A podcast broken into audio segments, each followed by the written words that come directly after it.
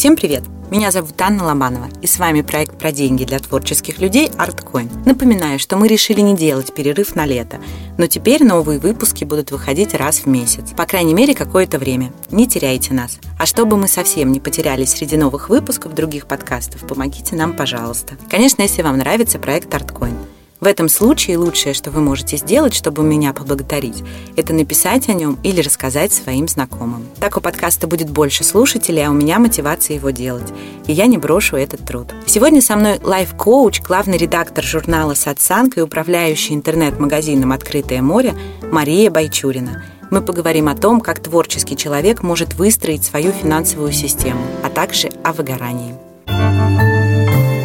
Привет, Мария. Расскажи немного о себе. Насколько я знаю, сначала ты занималась историей. Привет, Аня. Да, я по первому образованию историк, преподаватель истории Пять лет служила научным сотрудником в артиллерийском музее, придумывала выставки, водила экскурсии, научные статьи писала и даже была соавтором нескольких таких весьма увесистых научных трудов. А как вы попали в коучинг? Сейчас, мне кажется, эта профессия немного скомпрометирована и уже не очень так активно в ней идут, как раньше. Мне всегда было интересно, что побуждает людей двигаться в том или ином направлении. Тема изменения личности, лидерства в широком смысле, управление своим жизненным проектом, что там получается получается, что не получается, успехи, провалы и так далее.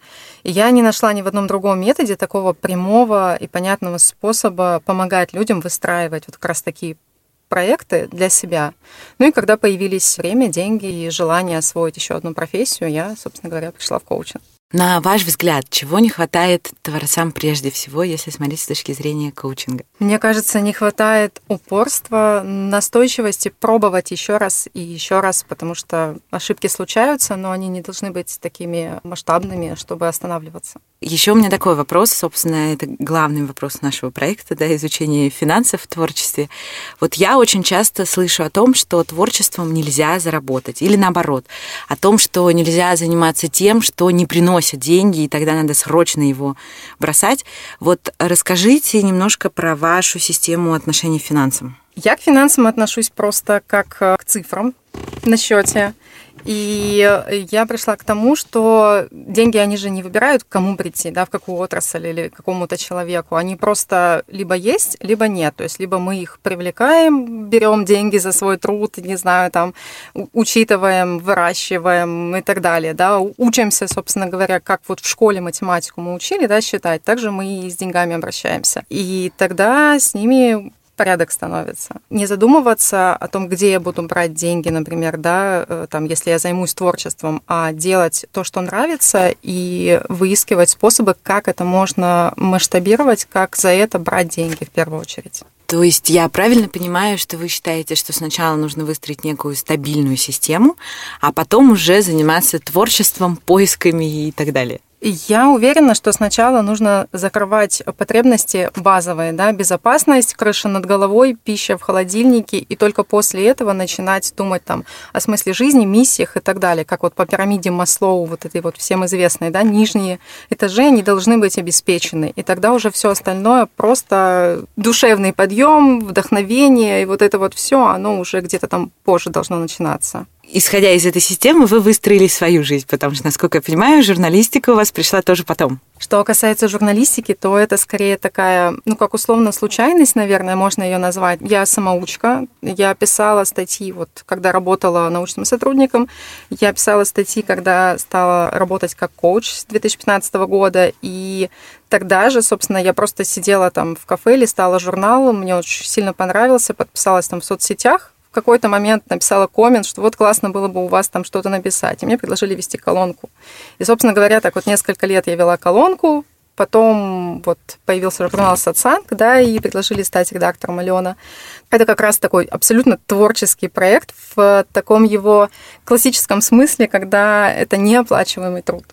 По какому принципу тогда вы отбираете проекты, если вы иногда берете и неоплачиваемый труд? Мне кажется, здесь должен быть баланс. Ну вот в моей жизни, по крайней мере, да, есть вещи, которые я готова делать эм, бесплатно, просто потому что у меня есть какой-то другой смысл в этом. Они помогают мне получить какие-то знания, навыки, какие-то контакты с людьми, например, наладить. То есть они мне для развития чего-либо, меня самой или там какого-то скилла, скажем так либо те проекты, которые мне приносят деньги, да, то есть вот у меня есть, допустим, открытое море, в которое я хожу на работу каждый день, потому что это стабильно, понятно, просто. Но я хочу чего-то большего, поэтому есть еще коучинг, я хочу чего-то для души, поэтому есть еще что-то. Если мы говорим про творцов, которых нет такой системы, как у вас, то как вы считаете, что мешает творцам находить деньги на свои идеи, что стопорит их в этот момент? Мне кажется, самая главная проблема в невозможности, не знаю, где она начинается, в неспособности договориться с кем-то не творческим, потому что есть какой-то такой дисконнект очень сильный, что вот человек меня не понимает, да, человек не понимает, почему мне нужны там именно такие деньги, или мне нужно именно такое оборудование, или еще что-то.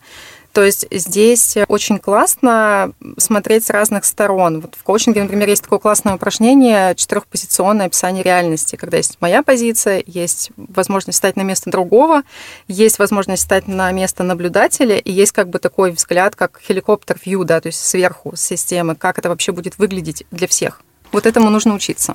А можно подробнее чуть про это упражнение? Я поняла схему, но мне вот интересно, я пытаюсь представить, как увидеть вот этот взгляд сверху. Это же как надо от себя отстраниться? Проще всего просто взять лист бумаги большой и на нем нарисовать схему, где я, где вот эти там другие какие-то отрасли, структуры, люди и так далее, что вообще между ними происходит, какое взаимодействие, как, с какой стороны кто что видит. И что я вижу, вот когда я это все переношу. То есть, ну, любая плоскость, не знаю, можно расписать, можно там выложить, не знаю, хоть спичками, хоть кружками, чем угодно. То есть важно, чтобы это было не внутри меня, а на какой-то плоскости. И тогда эту схему можно перерисовывать. Ну, то есть с ней можно взаимодействовать. Из моего опыта журналистского я понимаю, понимаю, что работа редактором журнала – это, в общем, отдельная работа, объемная. Коучинг, я так понимаю, в вашей жизни тоже занимает много места и времени плюс еще развитие в коучинге, да, и плюс еще работа ни разу не даже, как это, part-time, как сейчас модно, да, а полноценная. Как найти силы и время на все это, и, в общем, потом после этого не упасть от усталости? Конечно, бывают разные ситуации, когда я больше устаю, или когда действительно одновременно все происходит, да, когда мне не получается разделить это все во времени, и все это происходит э, как-то единомоментно, там, и запрос на консультацию, какой-то текст, и еще что-то. Но, в общем и целом, чаще всего я все-таки могу выстроить эту систему такого тайм-менеджмента личного. И я понимаю, зачем мне это нужно. Я пробовала работать отдельно, удаленно, например, еще как-то, да, я думала о том, чтобы что-то выбрать одно. Я понимаю про себя, что через какое-то время мне станет скучно, и мне нужно будет что-то еще. То есть мне нужна вот эта занятость для того, чтобы больше делать. Какой совет вы бы дали а, тем, кто хотел бы также научиться, но не умеет пока менеджерить собственную жизнь? Главное, что нужно сделать, это не пожалеть времени и прям вот сесть, взять опять-таки какой-то большой лист э, бумаги, например, и нарисовать себе карту того, как я вообще свою жизнь себе представляю. Если это проект, например. Если это проект, то значит, чего я хочу от этого проекта? Какие у меня масштабы, что там вот через, не знаю, через какое-то время. Не нужно там через 10 лет, просто хотя бы там через две недели, что вообще я делаю. Потом, как я это делаю? Потом обязательно нужно просто взять свое расписание и посмотреть, сколько времени и на что я трачу. Вот тоже не пожалеть этого времени, проанализировать. И после этого посмотреть, а могу ли я что-то вообще поменять местами, переделать, там, не знаю, чего-то отказаться, что-то добавить. Ну, то есть такая серьезная аналитическая работа, и обязательно не только ее сделать мысленно, но и переходить к действиям. И таким образом мы пришли ко второй теме, которую мы хотим сегодня обсудить. Это тема выгорания. Я должна честно признаться, что я к ней отношусь слегка скептически. Мне кажется, что это такое какое-то новое модное слово. И у меня есть ощущение, что просто это такой очень плотный современный мир, да, и ритм жизни. Опять же, вот когда еще много всяких проектов и желаний, плюс еще теперь в моде спорт и вот это все. И мне кажется извне, что это такая накопленная усталость на самом деле. Переубедите меня, если я не права, потому что я не специалист в этом вопросе. Я не думаю, что нужно вас переубеждать, потому что это реально усталость, просто умноженная, там, не знаю, в несколько раз увеличенная. То есть такая усталость, от которой невозможно отдохнуть за выходные, например. Это такая усталость, от которой невозможно отдохнуть за отпуск. Это усталость, там, не знаю, это когда вот выгорает, вот в прямом смысле выгорает все внутри, да, там на эмоциональном, на физическом уровне, и теряется смысл жизни, то есть теряется вообще смысл того, что я делаю. И вот это страшно. Но происходит оно, вы правы, из-за того, что безумное количество всего, многозадачность, и утрачивается смысл того, что мы вообще делаем. Как тогда определить, что, допустим, у меня это самое эмоциональное выгорание есть уже? Когда я не могу понять, что вообще со мной происходит, да, то есть, ну, вот я по себе, например, могу сказать точно, да, когда начинается вот такой вот шторм, да, то есть меня то там в плюс, то в минус бросает, то как-то, то очень много раздражения такого прям на ровном месте, которое не связано с какими-то гормональными там женскими циклами, да, то есть оно не обосновано абсолютно ничем. Тут может быть два момента. Либо я делаю что-то неправильное, да, в конфликте со своими ценностями, либо все-таки это вот уже конкретно начинается выгорание, и нужно обращаться к специалисту все-таки, потому что если не понимаешь, как себя пересобрать, то пойти к психологу, психотерапевту, например. Лучше так когда я готовилась к нашему беседе, к нашему общению, то я нашла памятку по выгоранию. Я прямо сейчас зачитаю. Там написано, что выгорание проявляется постоянной усталостью, даже утром, когда ты вроде бы выспался, раздражительностью, невозможностью наладить свой собственный режим, неэффективностью и нарушением тайм-менеджмента. Вот мне показалось, что это очень похоже на депрессию тогда даже, нет? Я затрудняюсь сказать так про депрессию, да, поскольку это все-таки это медицинское э, направление уже, то есть это такая болезнь, которая лечится таблетками и, и, и много чем другим. Но мне кажется, что в конечном итоге они, конечно, связаны. Да, там, тревожные расстройства, там, панические атаки. То есть это все из одной э, области проистекает, просто разные пути, разные способы проявления. Но в любом случае, если такие вещи уже начинают происходить и теряется контроль, вообще контакт с реальностью, я не понимаю, что в моей жизни жизни происходит, то это такой прям очень сильный тревожный сигнал. Тогда что делать, если я поняла, что, скорее всего, наверное, у меня оно есть? Куда бежать? Можно бежать сначала в отпуск, например, попробовать, да, причем не в смысле там лежать на диване, а вот э, вспомнить, что есть еще физическая какая-то активность, да, она не очень похожа, может быть, там на отдых, но иногда телу нужна разрядка, нужно выпустить вот это вот все, что там накопилось, и как это, перезагрузка такая. То есть, если это не помогает, то тогда уже обратиться к специалисту, не стесняться этого абсолютно. Сейчас безумное количество есть различных, не знаю, там, порталов, сайтов, которые могут помочь подобрать именно такого человека, с которым будет комфортно работать. И я также в этой памятке прочитала, что выгорание может начаться снова. То есть тебе вроде бы все уже хорошо, а потом бац, и тебя кинуло туда опять. Это так? Да, это как вот э, с темой финансов, да. Если мы все время тратим, то в какой-то момент у нас никакого запаса не остается, мы берем в долг, да, и долгов становится больше, больше, больше, и потом вообще непонятно, что с этим делать. С ресурсами, да, то же самое. Если мы все время только расходуем силы, если мы все время только эмоционально куда-то вкладываемся, но не подпитываем этого, то такая система, она просто обречена на провал. Нужно эту систему в индивидуальном порядке выстраивать, то есть э, обязательно делать физические упражнения, эмоциональные разрядки, ментальную гигиену, то есть вот это вот все, это просто вот сто процентов надо. То есть следишь за тем, чтобы быть в форме, и тогда не свалишься снова, условно говоря.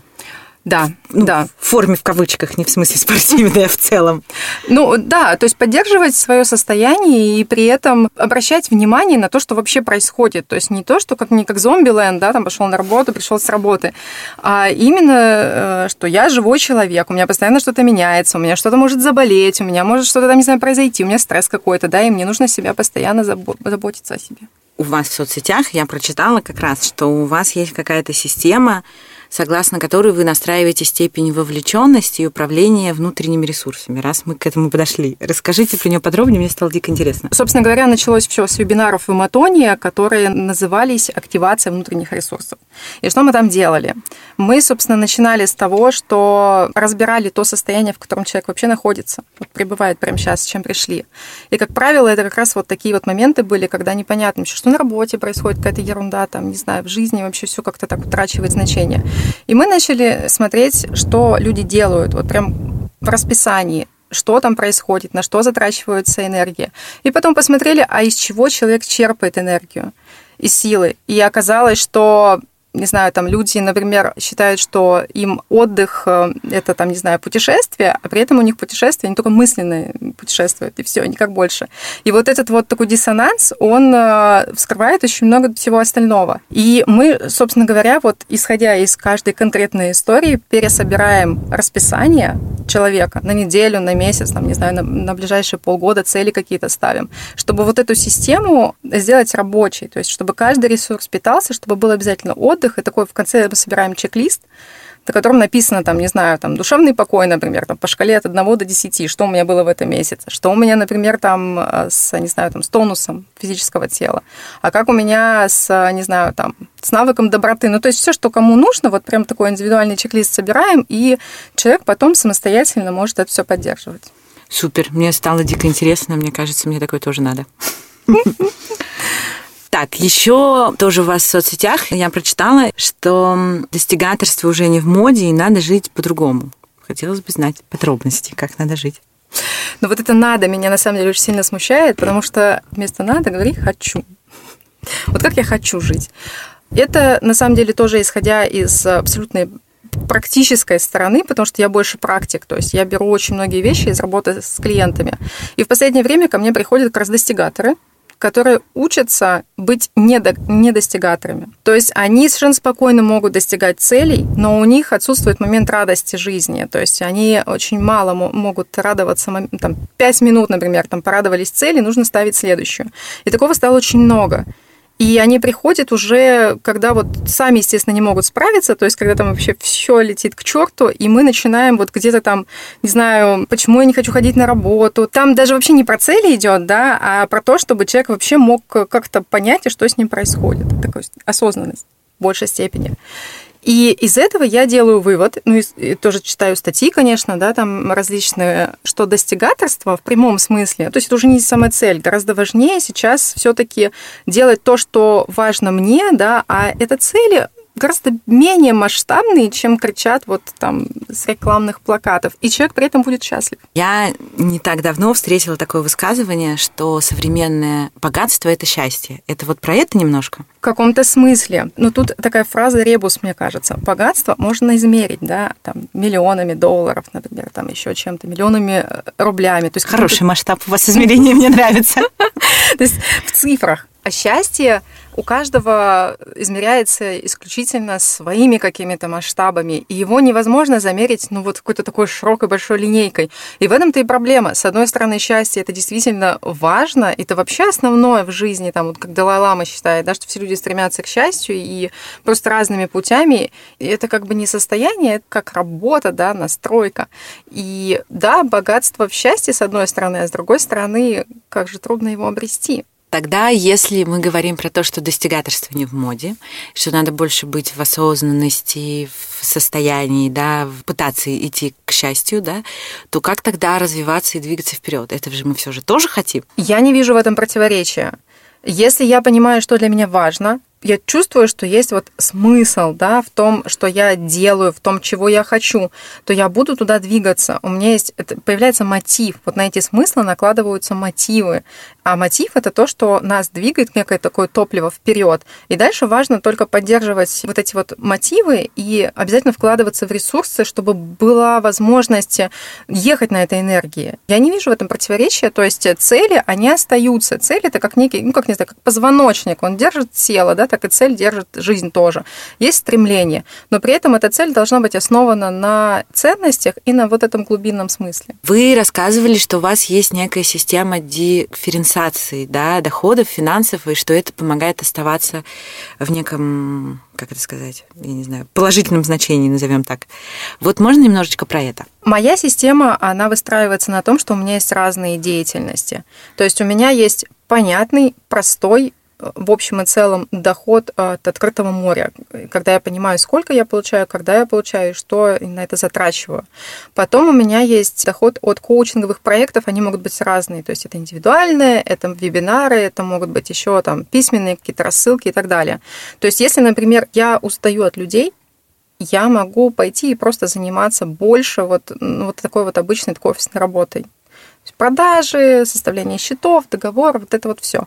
Если я понимаю, что мне вот это начинает немножко заедать уже, я иду в коучинг больше. И в этом смысле я про деньги, конечно, я думаю про то, как их вырастить, но они у меня есть просто вот, ну, как априори, то есть я эту систему не меняю. И, возможно, я буду менять только соотношение, там, не знаю, часов рабочих и вкладывание сил в будущем. Ну, может, еще что-то проявится, но пока это так. То есть я, например, постоянно учусь и, и смотрю различные финансовые инструменты, то есть есть и инвестиции, есть и обязательно подушка безопасности, да, то есть вот это такие какие-то базовые вещи, которые вот система, да, жизненного моего проекта, она без них, она просто рассыпется. То есть это такой некие, если я правильно понимаю, соотношения частей, условно говоря, да, которые должны быть неизменными, что-то типа того. В общем и целом, да. То есть их можно в принципе, там, не знаю, одну работу заменить на другую, например, да, либо там, не знаю, вырастить что-то в, там, больше консультаций давать или больше каких-то там, не знаю, там, онлайн-проектов.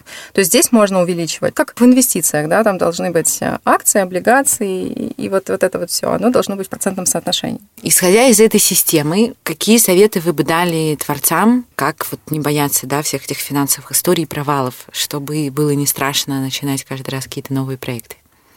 Нужно собрать базу обязательно, собрать вот эту вот подушку безопасности минимальную, вот просто минимальный прожиточный минимум, чтобы было на еду, на жилье, не знаю, там, на транспорт и, и там, встретиться с кем-то в кафе, например, да, у каждого свои задачи. Но чтобы вот этот минимум, он обязательно был. И дальше, свыше этого, уже можно искать Э, там, не знаю, спонсоров, ввязываться в проекты, что-то пробовать продавать, что-то пробовать делать еще. Но вот эти вот потребности базовые, они должны быть закрыты обязательно.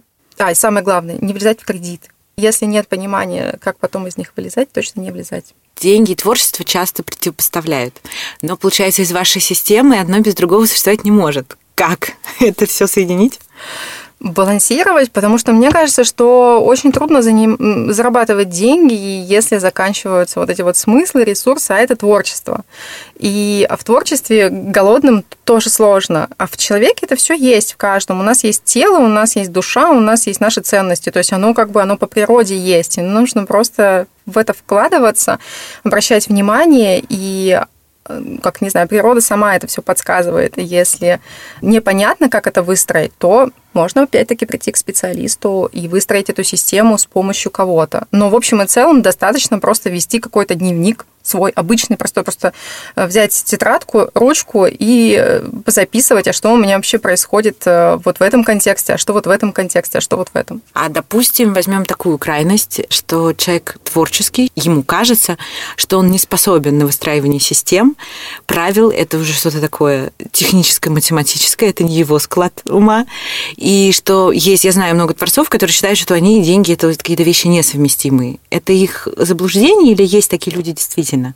Мне кажется, это какое-то убеждение, выросшее, не знаю, там из детства, кто-то что-то сказал, что деньги это не про тебя, или там творческие люди денег не зарабатывают. Мне кажется, это оттуда, потому что ну, серьезно, деньги прилипают абсолютно к любым людям, если этим людям эти деньги нужны. И мне кажется, что нет другого.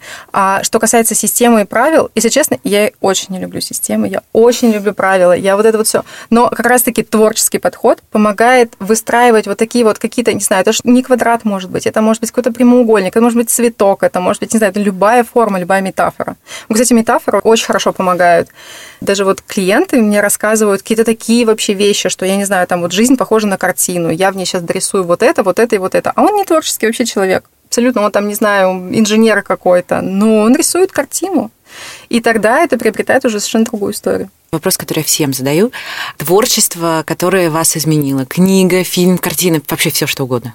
Это город. Я живу с детства в Петербурге, и самые сложные моменты, самые какие-то, не знаю, там, провальные моменты в жизни, он мне помогает переживать. То есть я училась на истфаке СПБГУ, это центр города, да, там, и работала в артиллерийском музее. Когда мне было, ну, там, не знаю, плохо, неудача какая-то постигла, я вот выхожу, и пока по дороге иду, там, акватория Невы, вот этот весь размах, вот эти вот мысли про то, что человек построил город, черт знает где вообще, вопреки всему и вся, он просто есть. И он такой классный, живет вот уже много лет, и эти все его жители. И это не какой-то просто нескончаемый источник вдохновения. То есть для меня это город. Давайте подведем итоги каких-то три мысли, резюме нашей беседы. Первая мысль – ищите смысл в любом деле, в любом э, проекте, в любой какой-то задумке ищите смысл, почему это важно, почему этот проект должен состояться, почему эта цель должна быть достигнута, ради чего большего я вообще иду в эту сторону. Вторая мысль про то, чтобы обязательно вкладываться в свои собственные ресурсы. То есть не только там на этом вот топливе, да, там юношеском задоре или там, не знаю, 20-летнем, 25-летнем, еще даже 30-летнем задоре куда-то бежать, но помнить, что будет потом, и что вот эти вот э, ресурсы нужно будет восполнять и этот темп поддерживать. И третий момент – это обязательно переходить в действие. То есть не только подумать, а подумали, попробовали, подумали, попробовали. Во-первых, этот навык, э, он развивается и не будет э, сложно. То есть когда мы очень много думаем, потом трудно перейти к какому-то действию, даже маленькому. А когда мы чуть-чуть подумали, попробовали, чуть подумали, попробовали, оно как бы легче, маленькими шажочками, но работает очень классно. То есть смысл, поддержка ресурсов и действия. Супер, спасибо тебе огромное. Спасибо, что слушали нас. Ставьте лайки, если мы были вам полезны.